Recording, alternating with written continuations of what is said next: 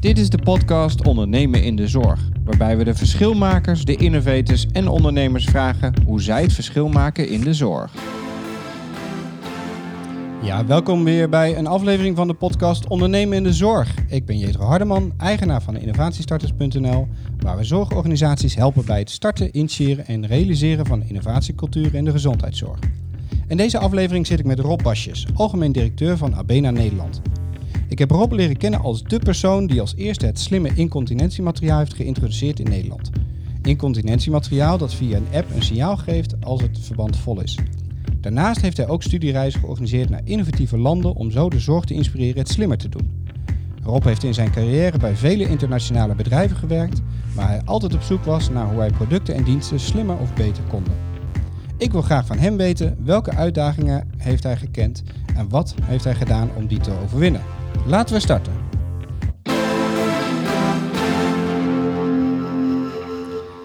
Nou, ehm, normaal zeg ik uh, welkom, maar uh, eigenlijk ben ik welkom in jouw uh, kantoor. Ehm, fijn dat ik hier mag zijn. Welkom, ja. Nou, is, waar, waar, waar, zitten we eigenlijk? We zitten momenteel in Boxmeer. Een beetje vreemd, in de midden van de coronatijd op kantoor. Waarbij het grootste deel van het kantoor natuurlijk leeg is. Mensen zitten thuis aan het werk. Ja. En een deel hebben we hier gelukkig nog wel. Dus welkom hier. Ja, dankjewel, dankjewel. Ik moest ook inderdaad netjes mijn handen desinfecteren en de mondkapjes op. Uh, allemaal hartstikke goed. Hey, de eerste vraag waar ik altijd mee begin is: eh, was je als kind ook al ondernemend? Ik was wel uh, altijd uh, ondernemend. Ik was er heel erg op uit. Ik ben de jongste van drie. Ik was het nakomertje. Ik ben een, eentje van een tweeling. En twee weken voordat ik geboren werd, zeiden ze tegen moeder: joh, het kunnen er misschien wel twee zijn. Dus oh, ik was de oh. verrassing. En wellicht omdat je dan de jongste en de kleinste bent, ja, altijd wel ondernemend. Maar het is niet zo dat ik eh, gelijk altijd in business bezig was. Dat ik al ongeveer uh, zeg maar de, de, oude schoenen van mijn moeder aan het verkopen was. Nee, dat heb ik eigenlijk dat, uh, dat heb ik nooit gedaan. Nee, nee. Maar, maar ik was altijd wel erop uit en ondernemend om te leren en te ontwikkelen. Ja, want als je je ouders je zouden moeten omschrijven van die tijd. Mijn ouders van nou, mijn moeder is gewoon uh, een fantastische vrouw en heeft gewoon eigenlijk denk ik als bij velen in die tijd als moeder van ons gezorgd. Mijn vader is, heeft altijd in het zakenleven gezeten, was altijd hoofdinkomen, maar waren altijd ondernemend. En wat ik wel vanaf, uh, nog wel later, toen ik al op de HAVO zat, wat ik altijd interessant vond is, waarom doen mensen de dingen die ze doen? En wat drijft mensen?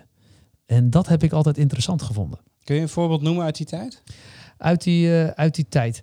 Nou, ik weet nog dat ik, volgens mij moet je altijd doen wat je leuk vindt. En meestal wat je leuk vindt ben je eigenlijk ook goed in. En een manier had ik handelswetenschappen en dat ging over marketing. Ik wist helemaal niet wat marketing was, maar ik dacht, nou, dat is wel interessant. Hebben mensen product en ja, hoe krijgen ze dan voor elkaar dat die mensen dat heel interessant vinden en dat product gaan kopen? Ja, dat vond ik gewoon wel. En waarom weet ik niet, maar dat vond ik wel interessant. Ja. Uh, later, toen ik mijn eerste baan had, toen was ik als uh, jong guppy van 24 van de universiteit. Die dacht natuurlijk dat hij de hele wereld wel begreep, wat natuurlijk niet zo was kwam ik in een uh, situatie terecht met heel veel uh, buitendienst, waar twee bedrijven net bij elkaar gevoegd waren met twee hele verschillende culturen. Nou, probeer dan maar als marketeer uh, je dingetje voor elkaar te krijgen. Maar ik had al gauw in de gaten dat ik met een paar ja, key players in zo'n groep moest gaan samenwerken en hun moest betrekken bij mijn plannetje. Want als het hun plannetje was, dan was het een goed plannetje. Ja, ja. en, en, en zo ben ik altijd, ja, hoe ga je mensen meenemen? Dat is het, denk ik, wat drijft mensen? Kijk, dat is al een, eerste inzicht die we gelijk te pakken hebben. Um, uh, wat zijn de dingen die je uit je jeugd hebt meegenomen, die je nu nog steeds gebruikt? Nou, als eerste, mijn ouders hebben mij nog opgevoed, en dat heb ik wel meegedaan, dat wij hier niet alleen maar op de wereld zijn om het alleen maar gewoon goed voor jezelf te hebben. Ja. Dat we er zijn om, om iets te doen op deze wereld en goed te zijn voor andere mensen. en dat kan op heel veel manieren, maar dat heb ik gedaan. Mijn vader heeft ook altijd gezegd: Rob, niet iedereen kan een tien zijn. Soms is een zes ook gewoon goed genoeg.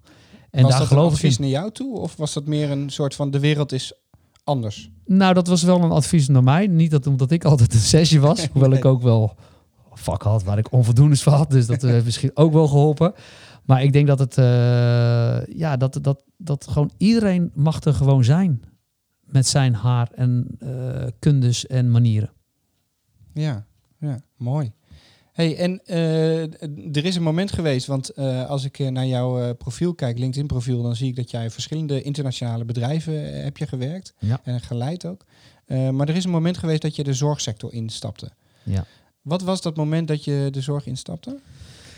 Nou, ik denk dat het bij eh, veel mensen misschien herkenbaar is. Maar ja, als je rond de 35 eh, bent, dan denk je, wel, ja, waarom doe ik mijn dingen? Wat verschil wil ik maken in, in het leven? En eh, toen heb ik de ervaring gehad dat de vader van mijn ex-vriendin, waar ik toen 14 jaar mee was, dat hij eh, rond 57 een eh, verkeersongeluk had gehad. En eigenlijk eh, met in, in, in coma in een verpleeghuis uiteindelijk is beland. Zo. En twee jaar heeft geduurd en ik daar wekelijks was. En ik zag hoe hard er werd gewerkt door de zorg. Maar ook wat voor impact dat heeft op de familie, maar ook op, op hem. En dat ik heel vaak binnenkwam en ja, hij ongeschoren daar soms zat. soms rook naar urine of naar, naar ja, ontlasting. Ja, en die mensen werkten keihard. Maar ja, ik dacht, ja, dit, dit, dit is toch eigenlijk onmenselijk. Eh, terwijl, ja, iedereen deed daar zijn best. En toen dacht ik, ja, ik wil daar wel aan bijdragen. Eh, en daarom vind ik wel ja, mooi dat ik voor een bedrijf werk die ook het verschil maakt. Ja, ja want kun je wat vertellen? Want je, je werkt nu bij Abena. Kun je daar iets over vertellen? Wat doet Abena? Ja, Abena is een eh, Deense eh, familiebedrijf. Eh, levert eigenlijk alle mogelijke materialen en middelen die de zorg nodig heeft. Eh, in Nederland zijn we van oudsher heel erg sterk in incontinentiemateriaal. eh, en in verzorgend wassen. Dat is een product dat je niet met een grote bak met water en een zeg maar oude textiel lapje iemand moet wassen, maar met eigenlijk vochtige doekjes. Zodat ja, eigenlijk de, de persoon die vaak ontlast, vaak bedlegerige mensen of mensen de- met, met dementie die heel bang zijn voor water. Eh, dat was het eigenlijk. Maar wij proberen veel breder te zijn. De problemen die de zorg heeft, om die eh, te zien. En ja, kunnen wij daar producten, kennis en kunde toebrengen, zodat hun, hun problemen worden opgelost. En soms zelfs problemen die zij helemaal niet zien als een probleem. En Kun je een voorbeeld geven? Nou, als het gaat over bijvoorbeeld slom incontinentiemateriaal. Als wij nu de gemiddelde verpleegkundige of de verzorgende zouden vragen... eh, incontinentie, is dat een probleem? Dan zegt de, de meeste mensen, nee, dat is geen probleem. Terwijl wij uit eh, eh, zeg maar eh, de 50 eh, implementaties van slim incontinentiemateriaal bij de VG-sector of in verpleeghuizen, doen wij altijd de nulmeting. Wat is de situatie? En dan gaan we echt 's ochtends vroeg kijken wat er aan de hand is. En in 10% van de gevallen liggen mensen in een nat bed of zitten in natte kleding. Ja. Alleen dat werd vaak niet door de zorg als een probleem gezien. Want ja, dat hoorde er toch gewoon bij. Ja, dat kan niet anders. Ehm, ik kijk maar zeg maar naar twintig jaar geleden toen ooit de eerste mobiele telefoon kwam. Toen is er ooit in Amsterdam gevraagd, ja, hebben we dit nodig? En zei iedereen, nee, natuurlijk niet. Spreken gewoon het antwoordapparaat in of ze sturen een brief. Nu zouden we allemaal niet meer zonder kunnen. Ja, maar dat is wel interessant wat je zegt. Hè? Dus blijkbaar eh, m- mensen zijn gewend aan een bepaalde situatie, totdat er eigenlijk iemand komt die dat niet gewend is en denkt, hey, kan het niet beter of slimmer? Maar hoe, hoe verkoop je dat dan? Nou, ik denk dat het heel belangrijk is dat je eh, moet laten zien dat je hun problemen eh, begrijpt. En niet als een theoretisch, ik heb dat achter mijn eh, kantoortje bedacht. Maar echt gewoon met mensen praten. Maar vooral ook observeren en zaken zien. En dan nog, ja, is het soms revolutionair. Nu hebben wij innovatieprijzen gewonnen met Zorg Innovatieprijs. We hebben de Challenge Verpleeghuis van de Toekomst. Eh, er zijn heel veel verpleeghuizen die zijn, en VG zijn ontzettend laat enthousiast. En die hebben laten zien dat het werkt met de kwaliteit. Maar dat ze ook tijd kunnen besparen. En dat het ook op die manier kostentechnisch kan. Maar ik kan je vertellen, de eerste sessies, ja, kom je tegenover een panel van, van mensen die al twintig jaar in de zorg. Ja, wat een onzin. We doen al twintig jaar doen we het zo. Waarom moet het anders? En wat, wat heeft het voor zin? Eh, totdat ze het in de praktijk gaan ervaren. En dan denken, hé, ja, verdomd zeg, dat Maar- is toch maar- handig? En, en hoe overtuig je dan die mensen? Want dit is iets waar heel veel mensen eh, ook mee worstelen. Hè? Van dan, dan zien ze dat het een meerwaarde kan hebben. Eh, en dan komen ze in de praktijk en dan komen ze met de, de, de medewerkers die dat dan moeten doen. En dan hebben ze dit soort gesprekken. Hoe zorg je ervoor dat ze dat dan toch gaan proberen? Kijk, de grootste uit... Wij zeggen altijd bij een zorginstelling heb je drie ja's nodig. Je moet degene hebben die eh, de manager of de innovatiemanager. Je hebt degene die het betaalt, de bestuurder vaak nodig. Maar eigenlijk de allerbelangrijkste zijn de mensen op de vloer. Want die moeten ermee werken. Die maken eigenlijk dat wat je wil bereiken ook werkelijk wordt bereikt met de tools die wordt aangereikt. Als dat wordt geïntroduceerd, we hebben hier iets en dat kan eh, goedkoper, je kan tijd besparen en de kwaliteit gaat omhoog, dan denken zij, dit gaat mijn baan kosten. Dus je moet vooral over wat willen zij bereiken. En dat kan soms heel klein zijn. Soms Ja. dat mevrouw Jansen elke ochtend eh, wakker wordt in een nat bed en helemaal eh, koud gerild is. En dat kan voor een verzorgende, dat kan haar motivatie zijn om dat voor elkaar te krijgen. En als dat lukt, dan, dan is dat voor haar eigenlijk het geslaagd. Ja. Dus dat is eh, wat wij op zoek naar zijn. Maar je noemt de cliënt niet. Is dat bewust? Nou, de cliënt... eh, Patiënten. Ja, dat wel. Het is wel zo dat als je het in de bijvoorbeeld verstandelijk gehandicapte sector, dan hebben wij het vaak te maken met eh ernstig meervoudig beperkte mensen. Ja, diegenen zijn heel moeilijk te benaderen en, te, en te- en mee te spreken. In de ouderenzorg eh, kunnen we dat wel meer eh, bereiken. Want uiteindelijk wil je dat de patiënt, maar ook dat de familie ziet dat dit eh, goed is. Eh, en die willen we eigenlijk wel meer gaan betrekken. We zijn gestart in de VG en dat willen wij gaan, gaan, eh, gaan bereiken, ja. Ja, ja. ja het triggert mij namelijk omdat over het algemeen, hè, welke organisatie je dan ook spreekt, dan, eh, dan staat de cliënt centraal. Ja. En gelukkig is er volgens mij een soort keerpunt gaande waarin mensen ook beseffen dat eh cliënt centraal niet altijd recht doet aan het goed voor de cliënt doen. Eh, waarmee ik bedoel eigenlijk dat het soms beter is om op de medewerker te focussen, omdat dat degene is die de kwaliteit van zorg regelt. Dus soms is het beter om die te ontlasten en te zorgen dat die beter zijn werk kan doen, om eigenlijk indirect dat effect te bereiken. Zolang het, maar, zolang het maar geen negatieve gevolgen heeft eh, op de cliënt. Ja, Ik zeker. ken producten die zijn ontlastend voor fysiek werken voor de Ja. zorgverlener. Ja.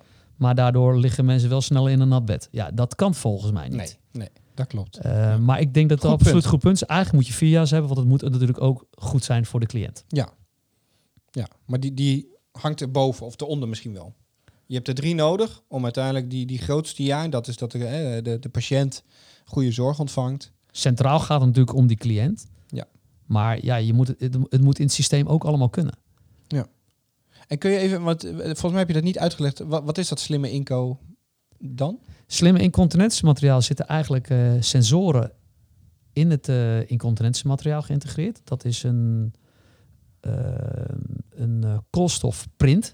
Dat is relatief goedkoop eigenlijk op te doen. Maar die wordt uiteindelijk uitgelezen eh, door een eh, soort ja, eh, clipje die er op, het incontinentiemateriaal zit. Die is persoonsgebonden. Daar zien wij alleen maar een nummer in verband met Privacy. privacywetgeving, inderdaad. En die is geconnecteerd met eigenlijk in de een, een relay noemen we dat, een soort router, die die clip uitleest. Die leest die sensoren eigenlijk uit. En dat gaat de cloud in. En dan op een app kun je exact zien hoe vol eh, een verband is en wanneer je moet eventueel gaan wisselen.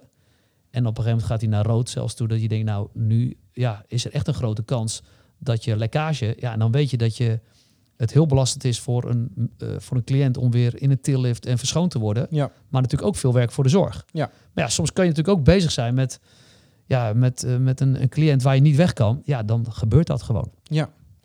En dat, dat, eh, dat klinkt echt als een, als een super oplossing. En eh, volgens mij zijn er ook al veel eh, eh, goede, succesvolle implementaties geweest. Dat klopt. Eh, ja. Wat ik zelf nog weet, want ik heb in die tijd eh, ook nog binnen een eh, organisatie gewerkt, is dat ik een keer een discussie had met een nachtzorgmedewerkers.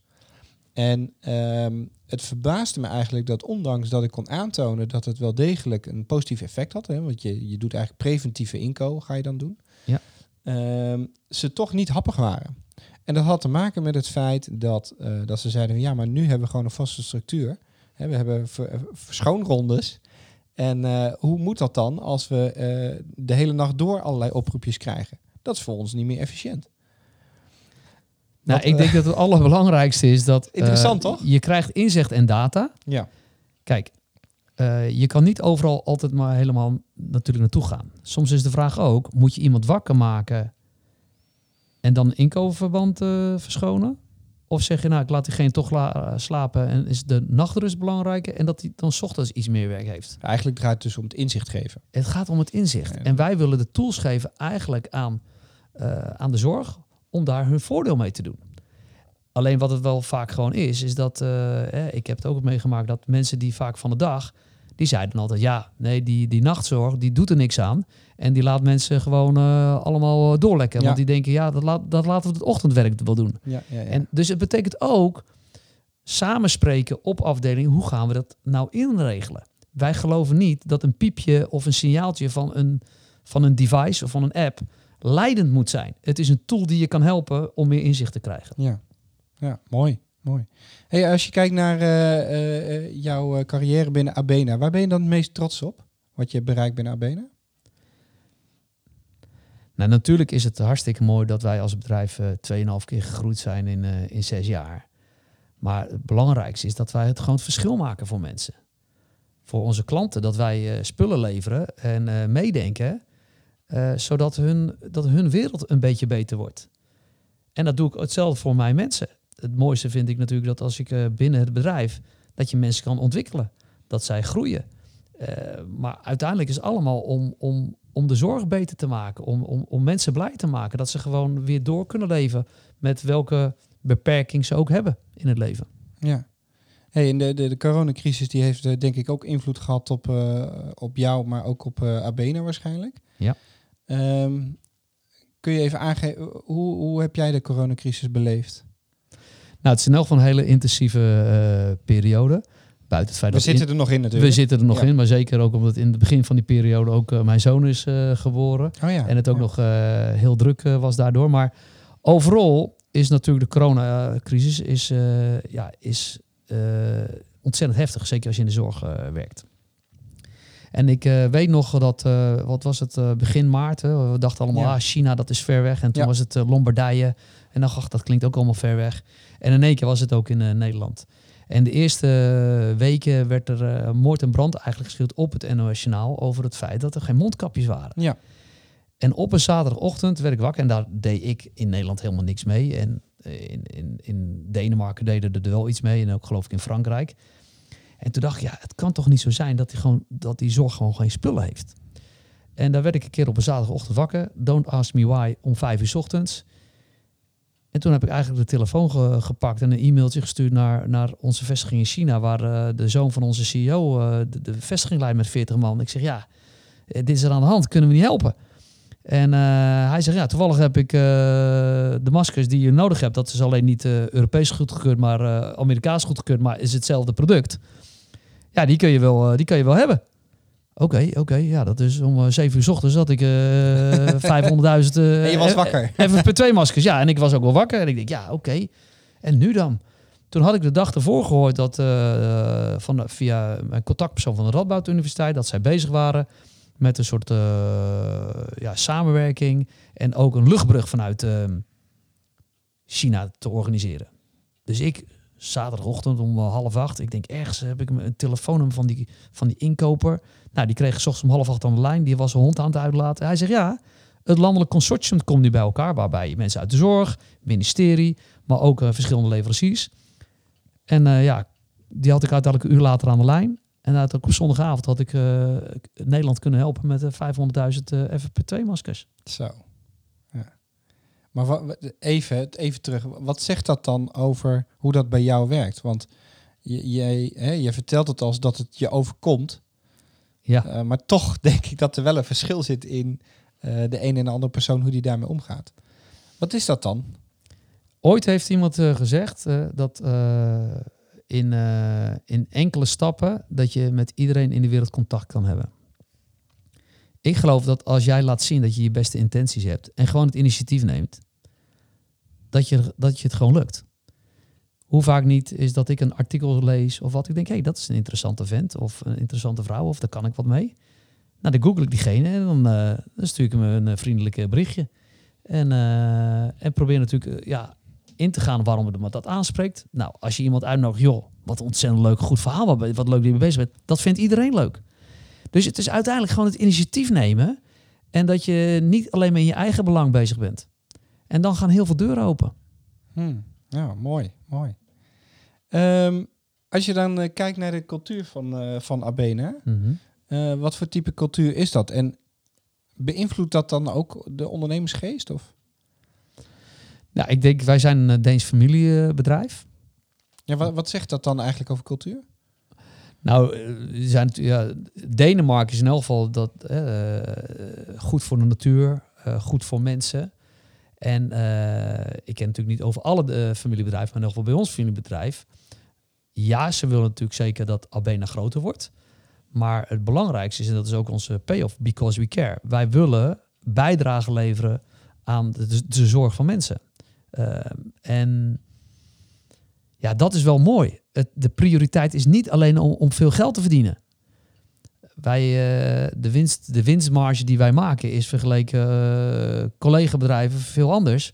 Ja, maar dat zijn soms eh, beursgenoteerde bedrijven die elk kwartaal hun centjes moeten ophoesten naar de Ja. aandeelhouders. Ja. Of private equity bedrijven. Die, ja, dat zijn bedrijven die zijn gekocht door bedrijven die ze later willen verkopen. En dat is alleen maar zoveel mogelijk geld verdienen.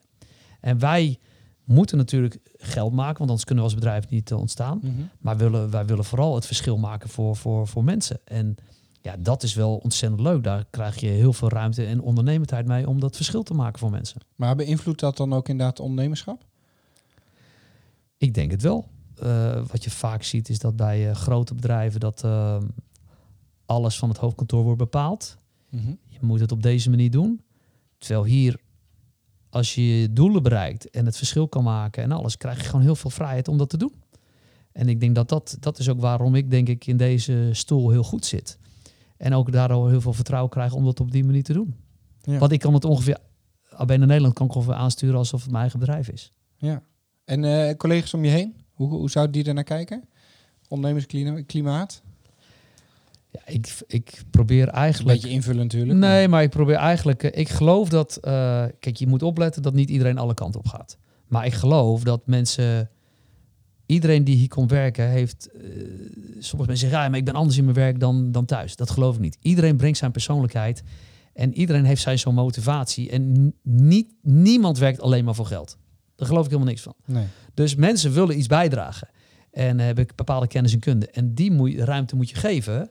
En soms moet je gewoon op zoek eh, natuurlijk naar de juiste mensen die Mhm. qua cultuurfit is. Ja. Maar mensen moeten soms ook op de juiste stoel zitten.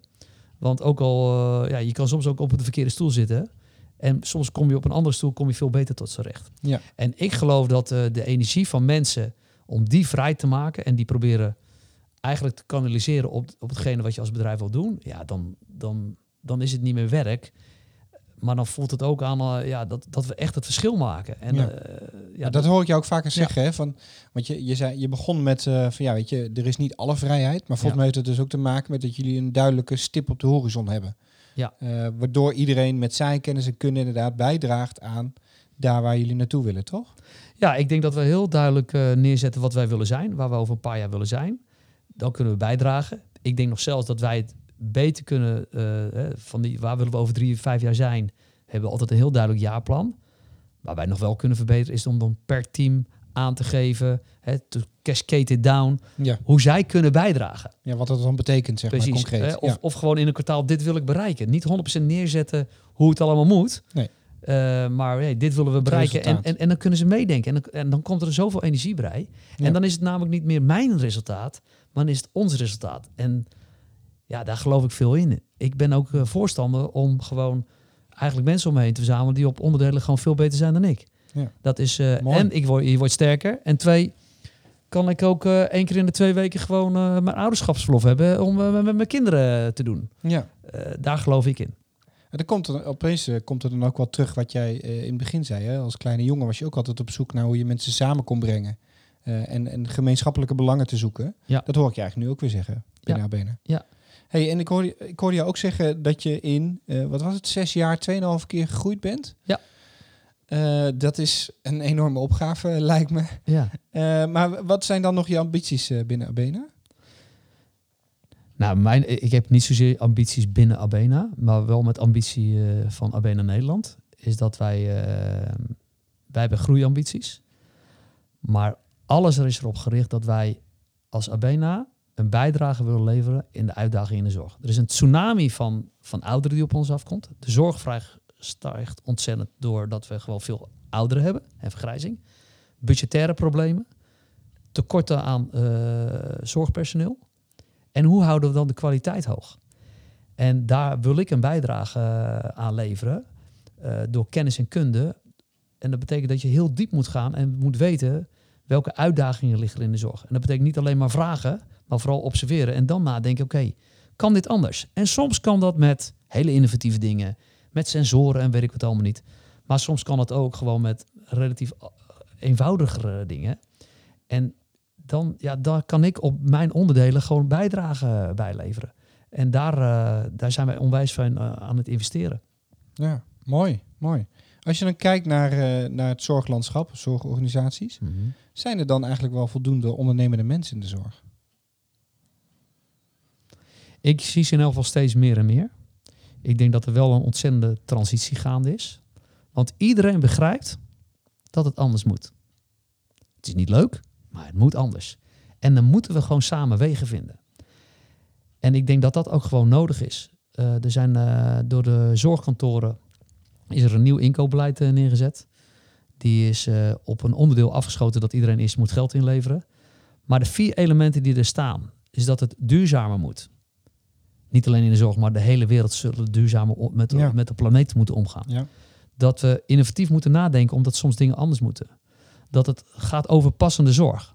Als iemand niet een zorginstelling in hoeft, maar thuis kan blijven wonen, omdat hij de juiste dingen heeft en de mantelzorger niet overbelast raakt, is dat natuurlijk fantastisch. Ja.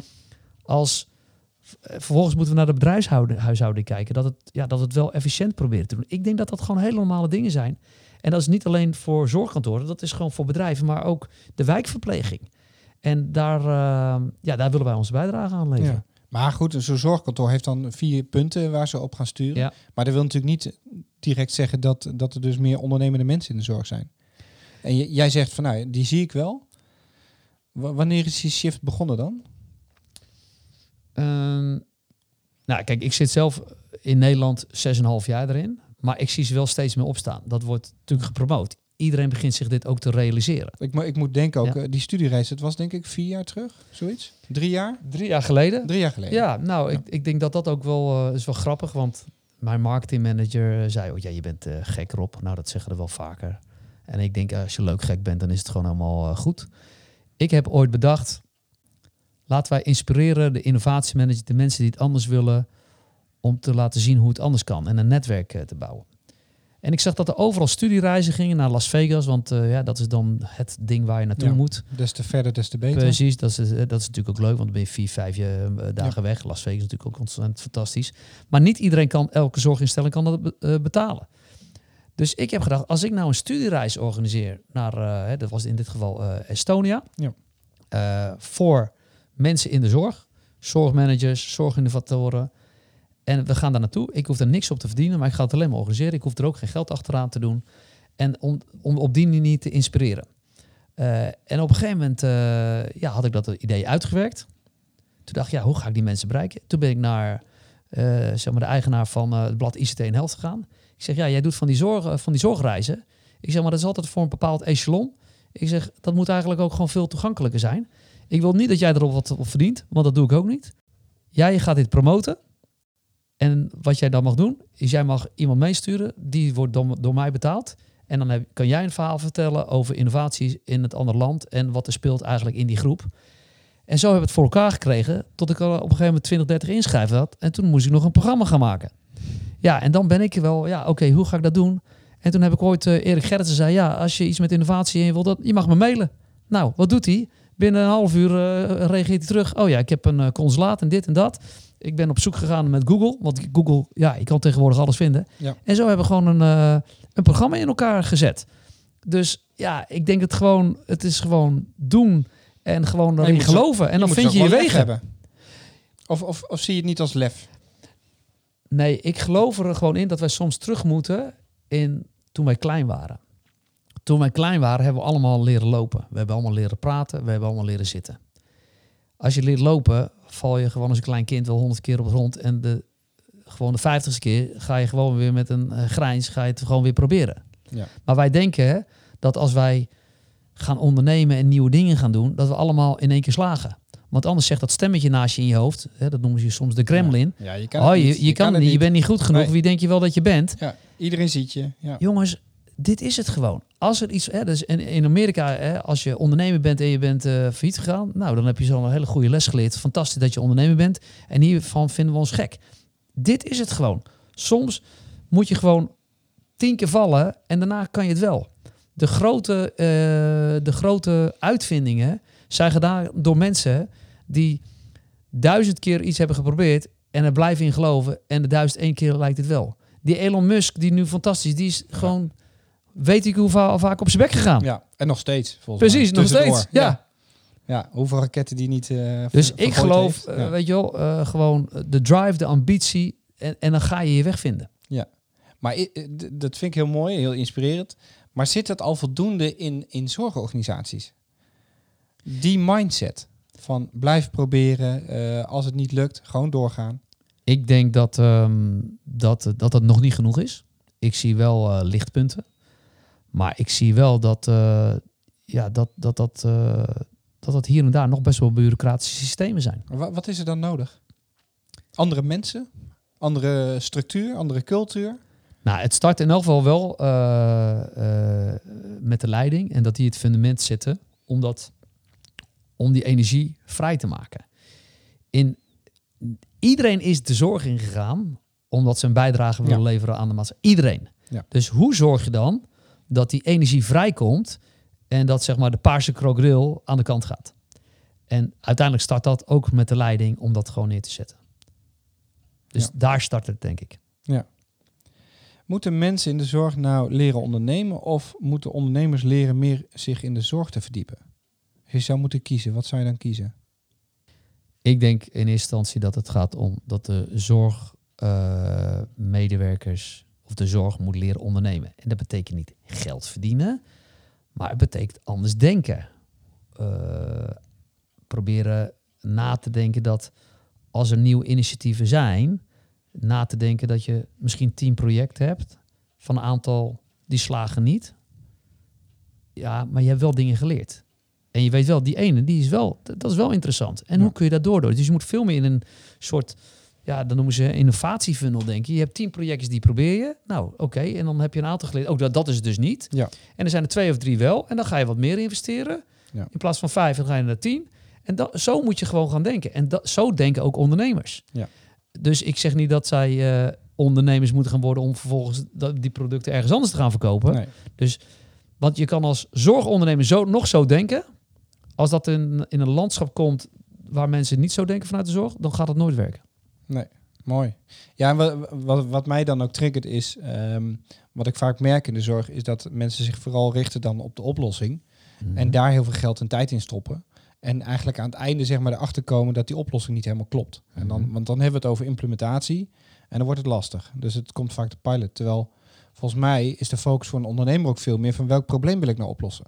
En die focussen op het probleem. En we- de oplossingen die, hè, dat zijn steeds nieuwe. Dan probeer je wat, lukt niet, volgende. En dat is natuurlijk veel makkelijker vol te houden dan als je eh, zegt van ik richt me op die oplossingen. Die moet het worden. Dat is natuurlijk een so- een soort kruisraket afsteken en hopen dat die het gaat halen. Nou, er is een heel eh, interessant boek. De naam is natuurlijk ontschoten. Zul je altijd zien als je in zo'n podcast zit. Maar eigenlijk eh, is het zo dat ook binnen bedrijven zie je dat mensen... eh, heeft iemand iets bedacht? Oh ja, is goed. We gaan er nog een keer naar kijken. En nog een keer. En uiteindelijk is iedereen ermee bezig. eh, en het komt nooit door naar. Daarin zeggen ze, ga zo snel mogelijk met het eerste product wat je ongeveer hebt. En ga testen met gebruikers. Want dan kom je soms met feedback waar je nog nooit over na had gedacht. En dan wordt het beter. Dus Ja, er is zo'n uitspraak, hè? als je je niet schaamt voor je eerste prototype, dan, eh, dan heb je te lang gewacht. exact. Nou, maar dat is het eigenlijk. Ja. En dat is heel moeilijk. Want je, je wil eigenlijk dat het goed genoeg is. En, en ik denk wel dat het, het, het, het, het meest slechte is gewoon met een half product naar dan de zorgmedewerkers gaan. En die het laten afvikken. Oh, het is niks. Nee, dat, dat, dat is het niet. Je moet anders op die manier gaan denken. Ja. Dus ik denk wel dat, dat eh, de, de, de, de ziekenhuizen, eh, verpleeghuizen, wijkverpleging kunnen leren van anderen hoe je dat doet. En bijvoorbeeld soms die kennis binnenhalen. Daar geloof ik wel in, ja. Ja. Hey, ik heb je ook gevraagd om een eh, persoonlijkheidstest eh, in te vullen. Oh my goodness, ja. Ja, dat was een lange test, of niet? Nou, nee, dan niet. Maar je weet natuurlijk nooit wat eruit komt. Nee, precies, precies. Nee. Nou, uit de test eh, komt naar voren dat je enerzijds fantasierijk en experimenteel bent, eh, maar ook praktisch en nuchter. Eh, is die balans nou nodig om te kunnen ondernemen? Ik geloof dat beide nodig is. Ik heb zelf ooit HEO commerciële economie gedaan. Daar leer je eigenlijk heel praktisch. En daarna naar de universiteit waar, waarom je vaak mee nadenkt, waarom doe je zoiets? Ja. Ik geloof dat als je alleen maar experimenteel bent en allemaal eh, blijft nadenken, innovatie, wat er allemaal mogelijk is en kan. Maar uiteindelijk moet je ook het praktisch maken en proberen het te implementeren. En hoe ga je dat voor elkaar krijgen? Hè, dat noem je eigenlijk oké, het, eh, het dromerige. Hoe ga je het gaat verwezenlijken? En ik denk Ja. dat je dat beide nodig hebt. Dus eh, ik heb de uitslag niet gezien, maar het is wel grappig dat ik tegenkom. Ik denk dat dit nodig is.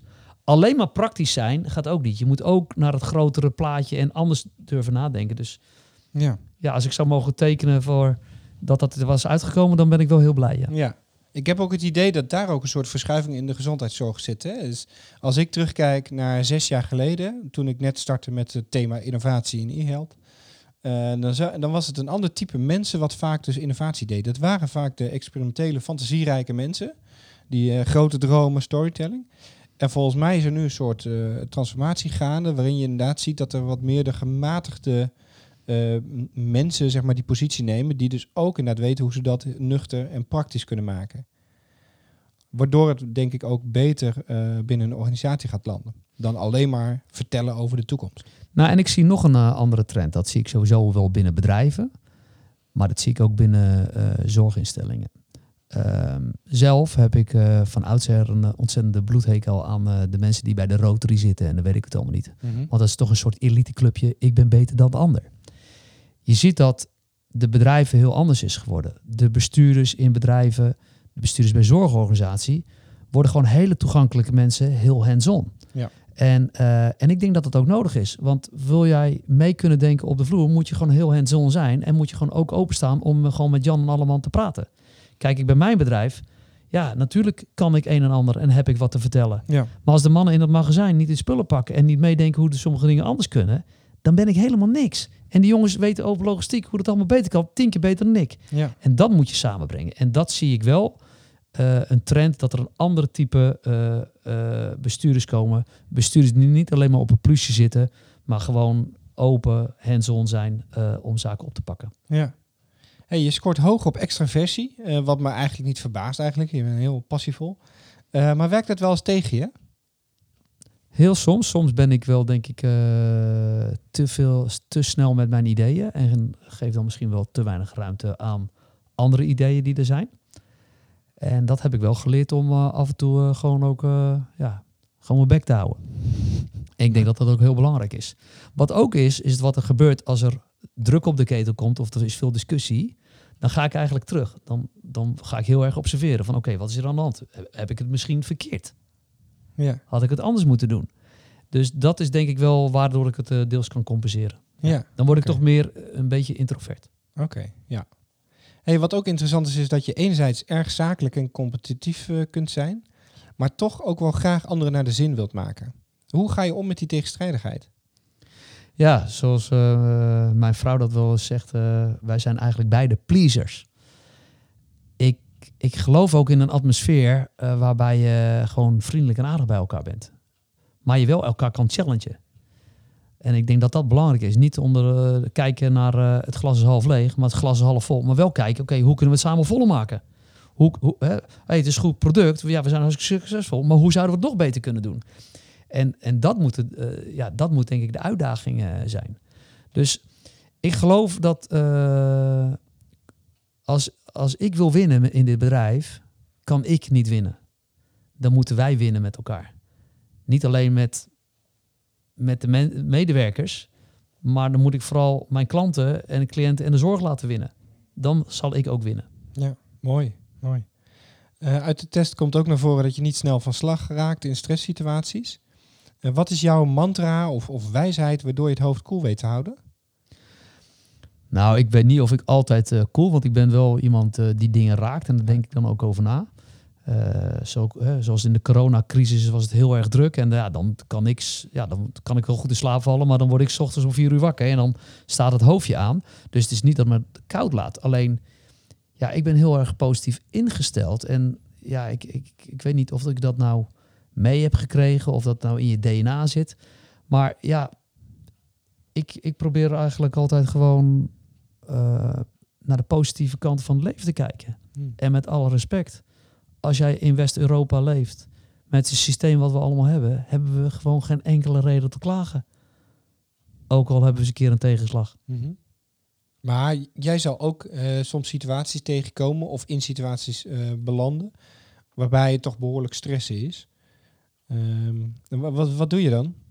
Of, of ja, nou, hoe zorg je dan dat je je hoofd koel houdt? Wat, wat is dat?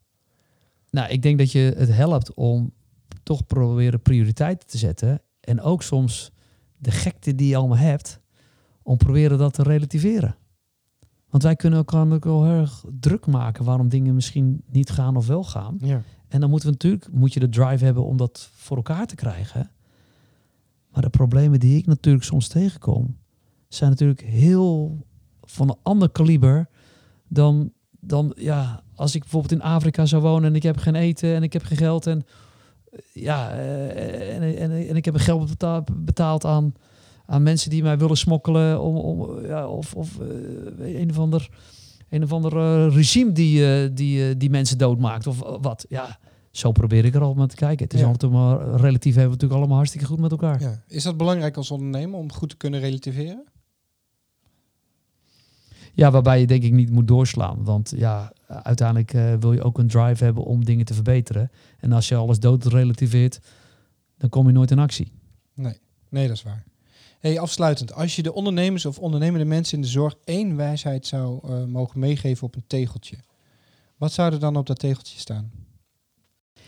Eh, wat ik zou willen doen, heb grip. En grip betekent dat je diep moet gaan om de problemen, de uitdagingen waar iemand wakker van ligt, een cliënt, een zorgmedewerker, maar soms ook de dingen die zij zich niet eens realiseren waar ze wakker van liggen, om die helder te krijgen en kijken of daar oplossingen eh, voor zijn te vinden die, ja, die eigenlijk eh tijd besparen, eh, kwaliteit omhoog brengen, dan wel geld besparen. Ja, mooi. Waar ik dan naar moet denken is de uitspraak: Don't fall in love with the solution, but with the problem. Dus zorg nou dat je inderdaad de focus op het juiste legt en word daar dan verliefd op. Verdiep je daarin in plaats van op de oplossing. En vooral niet alleen maar vragen, maar vooral observeren. En soms zeg je, joh, maar dit is een probleem. Dan zeg je, oh ja, dat had ik me nog helemaal niet gerealiseerd. Ja. ja. Ja. We zijn daar ook in, eh, in, eh, in, in, in bezig. Binnenkort komen wij, eh, over een paar weken komen wij met een magazine. Dat is eigenlijk een magazine van de zorg en voor de zorg, dat wij faciliteren. Oh, Waarbij wij eh, verschillende ja, eh, partijen die anders denken, die het anders willen doen, ehm, aan het woord laten. Om eigenlijk ehm, ja, datgene wat we willen bereiken te motiveren en inzicht te geven hoe het soms ook anders kan. Dus we laten eh Tante Louise, de bestuurder, laten aan het woord met het project Anders Werken, waar tien verpleeghuizen mee meedoen. We laten Cerelo en eh, Philadelphia aan het werk vanuit de eh, verstandige gehandicaptensector. We laten een eh, ontzettend inspirerende man, eh, Erik Gerritsen. Veel luisteraars zullen misschien kennen, maar het is snel van een man van het ministerie. Als je zou denken, zou het een ondernemer zijn die zegt, ja, cut the crap. Er is altijd een oplossing te vinden. En als het niet zo is, eh, mail, mail mij. En ik probeer de schotten uit de zorg er tussenuit te halen om vooruit te komen. En daar geloof ik gewoon heel erg in. Ja. Dus die laten we het aan het woord. Dus wil je dat hebben, ga naar onze website. en dan eh, krijg je dat later in je inbox zodra die klaar is. Nou, d- daarover gesproken, hè, inderdaad. Als mensen nog meer over jou of over Abene willen weten, waar kunnen ze dat dan eh, doen? Nou, het meest makkelijk is natuurlijk gewoon naar Google te gaan en mijn naam te googlen. Ja, jouw naam is? Rob Basjes. Heel goed. En anders ga je naar www.abena.nl. Maar we zullen ook eh, bij de verschillende eh, posts van, de, van deze podcast zullen wij een link sturen als jullie dat geïnteresseerd zijn in hoe wij en andere mensen in de zorg denken dat het anders kan. En daar voorbeelden tussen van zien om geïnspireerd te raken. Nou, hartstikke bedankt eh, Rob. Dankjewel, Jetro. Ja, dank jullie wel voor het luisteren. Wil je de vorige aflevering terugluisteren, dan kan dat via Soundcloud, iTunes of Spotify. Heb je een vraag, tip of verzoek? Stuur me dan een mailtje naar info.innovatiestarters.nl. En vind je deze podcast interessant? Laat het dan weten via sterretjes, duimpjes of reviews en deel de podcast met jouw collega's. Tot de volgende keer en laten we met z'n allen de zorg slimmer, beter en vooral leuker maken.